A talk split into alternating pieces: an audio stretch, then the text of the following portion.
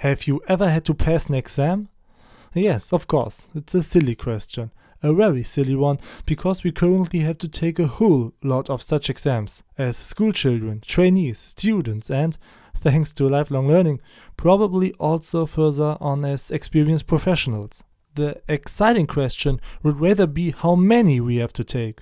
And to be honest, no idea, but in all these challenging situations we have to assess our self-efficacy again and again. Let's now take a look at which factors are crucial for this. Self-efficacy is a concept to describe whether and how much someone trusts his or her own abilities when experiencing a situation that needs to be mastered. The assessment of this self-efficacy is basically always being renegotiated with one's own ego, so to speak, which is kind of obvious. Just because I don't initially believe in my self-efficacy doesn't mean it has to be that way forever. Therefore, there is a self-efficacy assessment on which I base how much I hope and trust in my own strength, which specifically involves the assessment and interpretation of 4 key areas.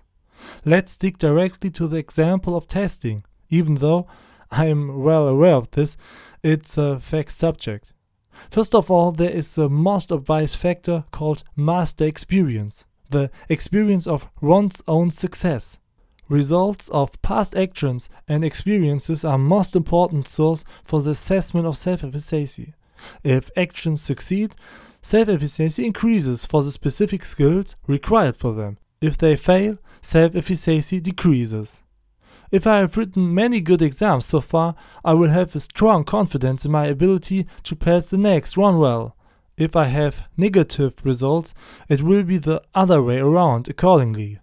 Secondly, there are the experiences of so-called deputies. This type of assessment is mainly used for challenges in which one has little experience to fall back on. Therefore, results of other people are used who have a similar background, for example in terms of age, gender or level of education. For example, one might ask an older brother how difficult an exam is and compare the answers with one's own self-efficacy. Or maybe you're writing an exam in a subject you haven't had before, and you might ask a friend from sports. Third, another factor is social persuasion, that is, encouragement from others. We are probably all familiar with this.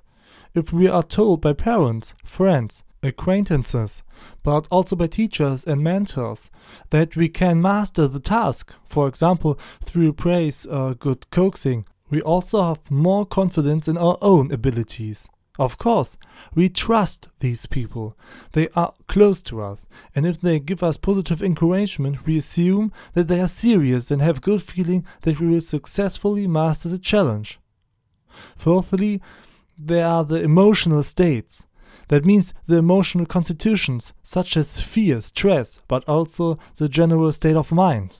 In other words, messages that the body sends out.